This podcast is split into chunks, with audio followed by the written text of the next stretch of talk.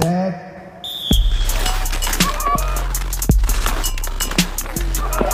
Ski Zone, la montagna e chi la sfida. Buonasera, benvenuti a tutti. Oggi qui facciamo il punto sulla tappa, la quinta dello Skimo World Cup che si è tenuta nel weekend scorso in Val Martello. Con me a moderare c'è Maurizio Torri, a cui do subito il benvenuto. Ci senti, Maurizio? Ancora qualche problema a collegarsi, comunque intanto do il benvenuto a diversi atleti che si sono collegati, e intanto qui Michele. Ciao Michele. Ciao, io vi sento. Ciao caro. Ottimo, vedo che c'è anche Matteo Sostizzo, adesso magari attiviamo anche lui. Maurizio, intanto ci hai attivato il tuo microfono. Io vi sento forte e chiaro, voi mi sentite? Yes. Ci sono anche alcuni giornalisti del settore, adesso piano piano ci hanno visto appunto collegato, vedo collegato Ugo Merlo dell'Adige di Trento, arriveranno anche altri, iniziamo un po' a chiacchierare. Se qualcuno volesse prendere la parola durante un intervento di un atleta, di un altro partecipante, vi ricordo insomma che vi basta schiacciare l'icona della mano tra l'emoticon, oppure in basso a sinistra sul simbolo del microfono, che è ancora più semplice, c'è la scritta richiedi. Se abbiamo poi problemi tecnici, basta, mi scrivete su WhatsApp. Direi di, insomma, diamo un po' il via alle danze e prima di passare al commento delle prove individuali, vi chiederei un po' di commentare com'è andata per la squadra italiana, quali sono, ecco, le impressioni, partire appunto proprio da te, Michele. Ma niente, innanzitutto ciao a tutti, adesso siamo ritornati dalla Val Martello, devo dire che le aree sono andate abbastanza bene. Io personalmente arrivavo da un weekend piuttosto impegnativo che era alla Pierramenta, e in Val Martello tutto sommato non mi posso lamentare, la mia condizione era buona, ho fatto un quarto posto nella prova individual e nella prova sprint un 13° posto. Per il team Italia in generale devo dire che è andata altrettanto bene, che Davide Magnini ha vinto nella prova individual e Nicolò Canclini è arrivato quinto nella prova sprint per gli uomini, mentre per le donne Alba De Silvestro è arrivata terza nella prova individual. Sì, un buon bilancio, penso. Maurizio, tu che idea ti sei fatto, no? Che hai seguito tutte le gare, poi insomma non solo questa, voglio dire, che ne pensi?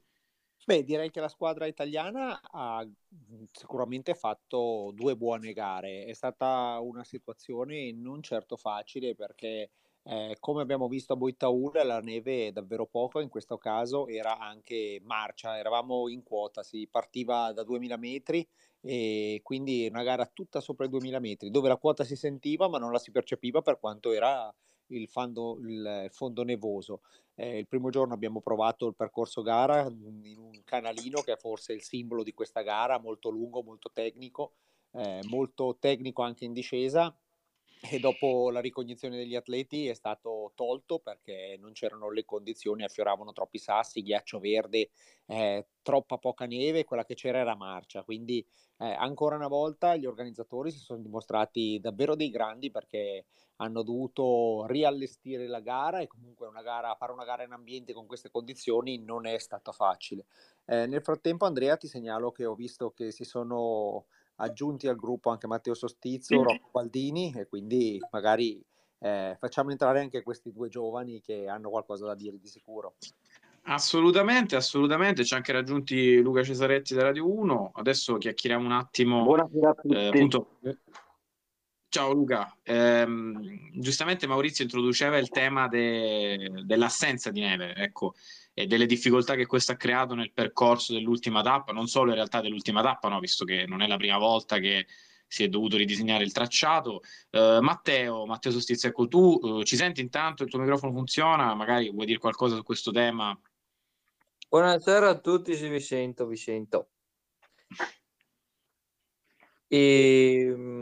Sono d'accordo con voi che sono stati veramente molto bravi a riallestire tutto quello che è il percorso della gara che abbiamo fatto lì in Val Martello con poca neve.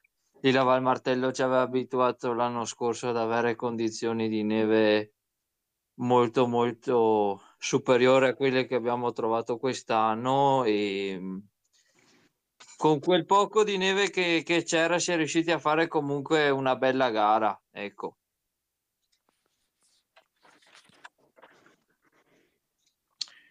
E Rocco, non so se Rocco, però purtroppo mi sa che non ha attivato il microfono, vabbè, magari appena si attiva gli chiederò un commento anche a lui, ma vabbè, se vuole possiamo appunto continuare un po' su questo tema, visto anche appunto che le competizioni che saranno tante quelle che vi attendono in futuro.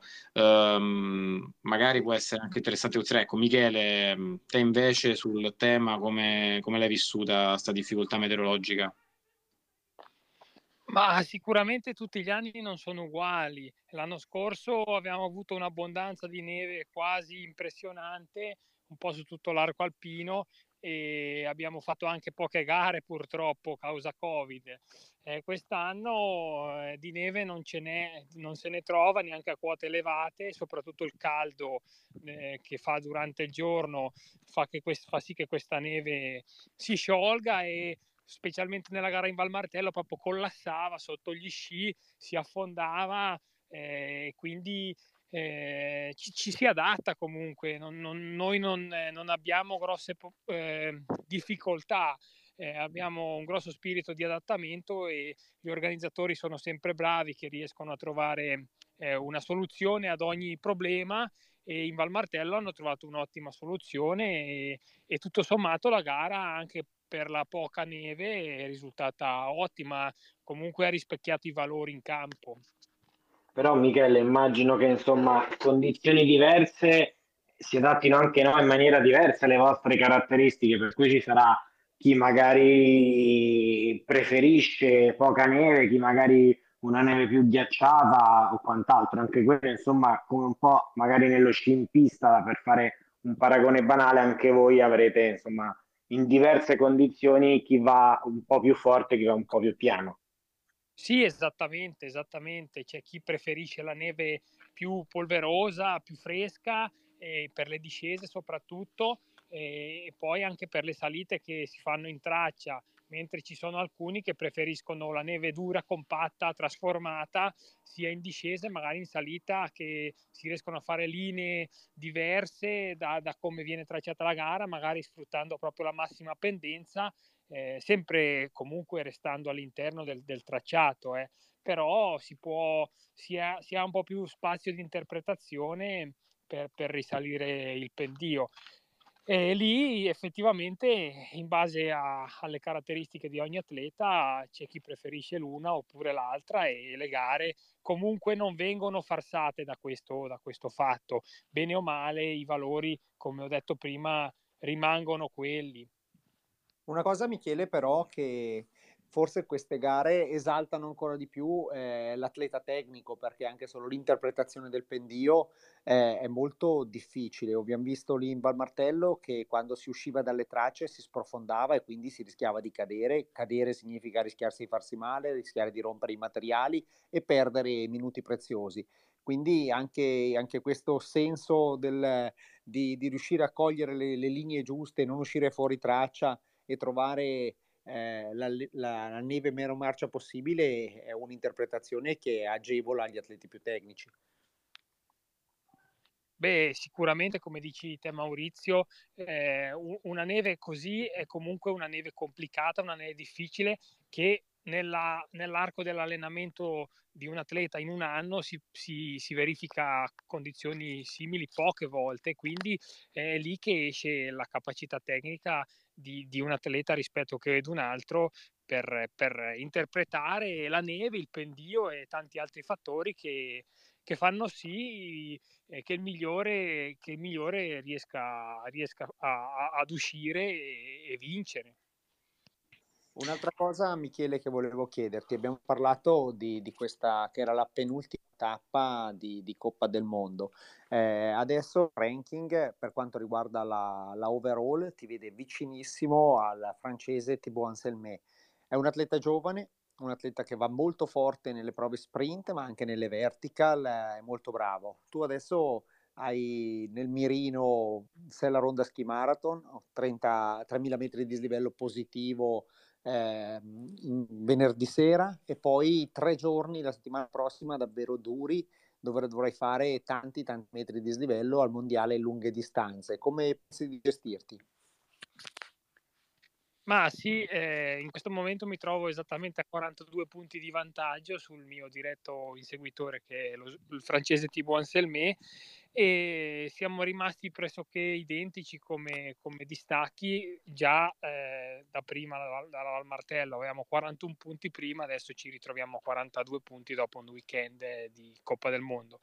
Sicuramente la mia scelta è un po' azzardata, perché ad esempio lui non parteciperà né alla Sellaronda Skimarathon né nemmeno al mondiale lunghe distanza, che è il 1000 Tour de Ruoter Extreme, che si trova proprio 4 giorni prima della prima tappa, della prima gara della tappa finale di Coppa del Mondo. Io spero che i miei allenamenti intensi e soprattutto i miei carichi di lavoro fatti durante tutto l'anno diano i loro frutti proprio in questa occasione, in queste occasioni. E tanti mi dicono che sono matto, ma io preferisco non cedere, preferisco non scegliere la gara, che poi magari io la Coppa del Mondo poi potrei perderla comunque, però nel frattempo ho rinunciato a correre altre 2 gare che per me sono molto importanti. Quindi sono fiducioso, sono convinto e vado avanti per la mia strada, e poi le gambe, il fiato e la testa di noi due decreterà il vincitore. Ma a proposito di scelta di gare, Michele, insomma, di anche indirizzare l'allenamento, l'introduzione dello ski alp nel programma di Milano Cortina, e quindi nei prossimi 4 anni probabilmente, insomma, anche un ampliamento ancora della platea di atleti che saranno interessati, pensi che porteranno a una iperspecializzazione? Oppure, insomma, si proseguirà con tanti atleti, come abbiamo visto, insomma, fin qui, diciamo, da sempre, con caratteristiche diverse, che magari prediligono una gara o l'altra, ma tendono, come ci hai raccontato anche te, a voler fare tutto e cercare di andare bene un po' dovunque. Ma per come la vedo io adesso, si è creato sicuramente una specializzazione da quando sono state introdotte le sprint. Ci sono tantissimi atleti, soprattutto giovani, che si stanno specializzando tanto su questo format, che è il format della sprint, e quindi ci sono tanti atleti che competono ad altissimi livelli, e le sprint sono veramente diventate durissime da fare. Basta vedere, un atleta forte in una prova individual e in una prova vertical può vincere entrambe, ma un atleta forte in una prova sprint difficilmente, a parte ultimamente negli anni scorsi Robert Antonioli, riesce a competere sia nelle vertical che nelle individual. E quindi questo vuol dire che la sprint è diventata veramente una disciplina che ha riscosso successo da parte degli atleti, perché si stanno specializzando tanto su questo format di gare. Io personalmente appartengo ancora un po' alla vecchia scuola che provo a far tutto e cerco di fare il meglio nelle discipline che preferisco, che sono la individual soprattutto e la vertical, e poi cerco di difendermi nella sprint. Ma a lungo andare questo comportamento dovrà sicuramente cambiare, non da parte mia logicamente, perché ormai io sono sul finale della carriera, ma per i giovani che avanzano e dovranno specializzarsi o sull'individual o sulla sprint, e quindi ci saranno due biforcazioni, che comunque sarà sempre sci alpinismo, ma con 2 specialità abbastanza distinte. Anche perché, insomma, le caratteristiche, proprio per eccellere in una specialità o nell'altra, diventano davvero sempre più diverse, il tipo di sforzo che è richiesto. Sì, senza dubbio, è come paragonare l'atletica ai 100 metri con i 10.000. Proprio fisicamente gli atleti sono, ho fatto un paragone abbastanza forte, però si può intendere quello che voglio dire, e gli atleti proprio anche per caratteristiche, per come sono fatti fisicamente, sono molto diversi. Ecco, a proposito di, si parlava appunto di giovani, di come viverla in modo diverso a seconda dell'età, anche agonisti, ecco, Matteo, tu invece cosa ne pensi, per andare un po' su un fronte anagrafico diverso? Qual è la tua opinione al riguardo, su quanto si stava discutendo anche con Luca e Maurizio? Michele ha detto una cosa giusta, che andando avanti con gli anni, avvicinandosi sempre di più a Milano Cortina, bisognerà di sicuro allenarsi molto, specializzarsi molto sia sulla sprint che sull'individual. Io, seppure sono, rispetto a Michi o ad altri della sua età più giovane, però sono ancora, ho anch'io un po' la sua testa, che mi piacciono di più le gare individual e le gare vertical, e cerco di salvarmi su quelle che sono le sprint, che appunto si possono allenare di sicuro, però evidentemente ho delle caratteristiche che non mi permettono di eccellere al 100% su quella che è la specialità sprint, ecco. Andrea adesso è arrivato, sì, ho visto, grazie intanto Matteo, è arrivato anche Davide, che però penso ci sente e basta, quindi Davide ti ho inviato l'invito come partecipante, eccoci, ci senti? Cioè eccoti, anzi, ci senti? Sì, vi sento. Benissimo. Super, benvenuto. Benvenuto, allora ti coinvolgiamo subito nella discussione, lancio un po' la prima domanda, no? Forse la cosa più importante, i complimenti, no? Vieni da una stagione di corsa in montagna travagliata a causa, insomma, di vari infortuni, sei tornato alla vittoria arrivando primo nell'individual del venerdì, quindi come stai, come ti senti? Adesso in questa parte della stagione mi sento molto meglio, appunto, rispetto a come era partita, come hai detto tu. Quest'estate dopo il Covid ho faticato molto nella stagione estiva di trail running, forse non ho lasciato al mio corpo il tempo necessario per smaltire questa infiammazione del virus, e me la sono trascinata avanti tutta la stagione.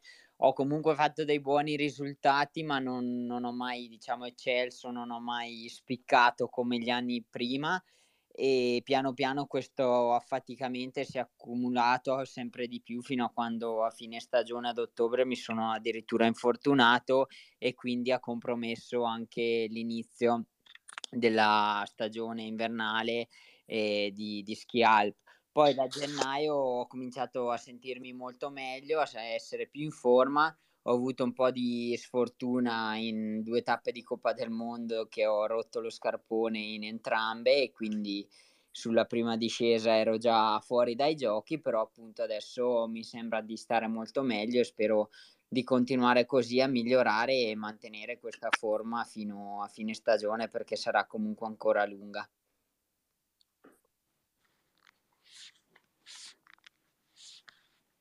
Io volevo fare una domanda a Rocco Baldini, visto che ho visto che se come ascoltatore, ma vediamo se arriva anche come partecipante. Comunque grazie anche appunto a Davide per il tuo contributo, e benvenuto al primo space a cui partecipi. Ne abbiamo fatti un po', in cui abbiamo chiacchierato di tanti temi, stavamo parlando di diverse cose, no? Delle difficoltà magari incontrate a livello meteorologico, insomma la neve, sì, ho sentito comunque, anche se non ero un partecipante attivo, ero in ascolto fin dall'inizio. Ottimo. Ho sentito un po' il vostro dialogo. Ottimo. Ed è, credo, adesso attivo anche Rocco, giusto? Sì, ci sono anch'io. Ecco, magnifico. Benvenuto. Maurizio, vai, cosa volevi chiedere a Rocco? Rocco è stato il vincitore delle mini Olimpiadi nella prova sprint, quindi lui è un vero sprinter. È un ragazzo che sta crescendo bene, e volevo chiedergli una cosa, visto che adesso sono sempre di più i corpi militari che si stanno affacciando al mondo dello sci alpinismo dopo l'inserimento tra gli sport olimpici a Milano Cortina 2026. Qual è il tuo obiettivo? Sei alla finestra? Anche ma allora, prima di... Vai. Prima di dire che sono uno sprinter, aspetterei qualche conferma in più, dai, che era andata poi bene una gara. Adesso diciamo che mi sto un po' facendo le unghie.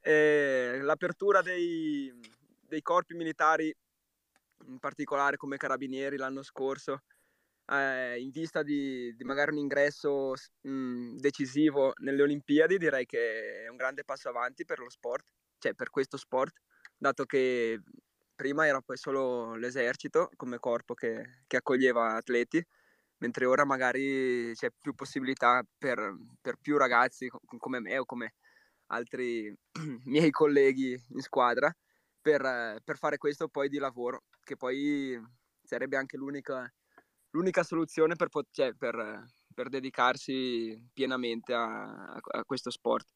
E in vista di Milano Cortina direi che il fatto che si svolgeranno le gare qui in Valtellina, proprio a Bormio, sarà una bella occasione, speriamo di poter partecipare o comunque che amici possano esprimersi in queste gare qui. Visto che hai citato, Rocco, insomma, il fatto che le gare di Milano Cortina si disputeranno lì da te, ma quanto è importante nella vostra disciplina conoscere il pendio? Oh, perché poi insomma non è come, no, ritrovare una pista tracciata tutti gli anni che bene o male può cambiare la neve, ma insomma le caratteristiche tecniche sono quelle. Nello sci alpinismo invece c'è un'infinità, se vogliamo, no, di tracce possibili, e quindi insomma immagino che sì, sia importante, però fino a un certo punto. Ma certo, conoscere il pendio, conoscere la discesa o comunque il tracciato che si andrà a fare in gara è importante, ma più importante è sapersi adattare, perché come capita spesso le gare si possono vedere magari solo il giorno prima, perché le trasferte permettono di poco tempo per la visione del percorso, e quindi è importante allenarsi a interpretare le condizioni di neve o di pendio, che può essere l'esposizione o la pendenza, e saper interpretarle e gestire la gara nel migliore dei modi, perché poi in realtà l'abilità sta anche sì, più che altro in quello di sapersi organizzare e non rischiare dove è inutile, perché dopo può portare a cadute o rotture che dopo compromettono l'intera gara. Io avrei una domanda per Davide invece. Davide è sempre stato un ragazzo che da quando ha 16 anni, che fosse trail running, lo sci alpinismo, ha sempre vinto. Anche nei passaggi di categoria è stato uno dei pochi che comunque l'ha sempre affrontato con pensamenti che hanno stupito tutti. Come è vissuto questo periodo nel quale, cazzo, la vita per un atleta è anche fatta di certezze e di risultati, e tu avevi incertezze in fronte a te, scusa? Sì, sicuramente non è stato un periodo facile, e appunto come dici te l'aspetto mentale negli sport, nella vita di un atleta, ma soprattutto negli sport di endurance, è una componente molto importante, penso più della metà di quello che può rappresentare una performance, e quindi ovviamente non è stato facile. Mi sono reso conto già quest'estate dalle mie sensazioni, perché sono stato abituato, appunto, e cresciuto fin da bambino ad ascoltare molto il mio corpo, ad ascoltare le mie sensazioni, e negli ultimi anni mi ero allenato senza allenatore, cioè mi allenavo da solo, e ero riuscito comunque ad avere degli ottimi risultati a livello senior, assoluto e in Coppa del Mondo. E quindi quest'estate, quando mi sono trovato davanti queste difficoltà e queste sensazioni che andavano sempre di più a peggiorare, mi sono reso conto che non era solo dato da una scarsa preparazione o da un momento, no, ma c'era qualcosa che non andava, e quindi ho affrontato non poche visite e test specialistici per capire fino in fondo cosa c'era che non andava. Ho cercato comunque, una volta capito veramente cosa c'è che non va, è già un buon punto, perché si può reagire, si può trovare il modo o cercare il modo di superare queste difficoltà. Io fin dal primo momento sono sempre stato determinato e ho messo tutto me stesso per cercare di trovare una soluzione e di uscirne il prima possibile.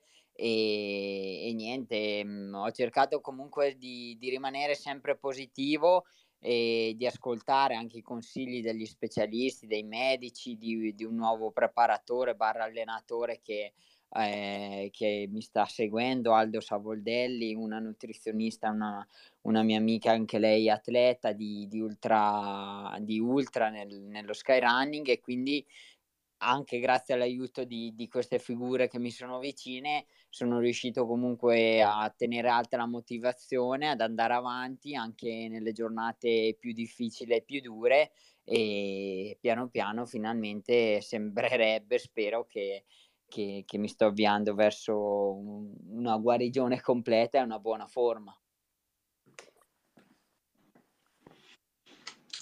Ecco, in chiusura, visto che appunto abbiamo affrontato diversi temi, ricordo che la prossima tappa della ISMF World Cup torna la prima settimana di aprile, ci saranno le finali insomma a Flaine in Francia. E Michele ci ha già detto più o meno quali sono i suoi impegni, visto che lui non si ferma mai. Invece voi in cosa sarete impegnati? Parto magari da Matteo, poi facciamo un giro veloce. Io sarò impegnato questo fine settimana alla finale di Coppa Italia in Valmalenco, e poi andrò direttamente a quella che è la finale di Coppa del Mondo in Francia, e poi si conclude la stagione. Rocco, tu?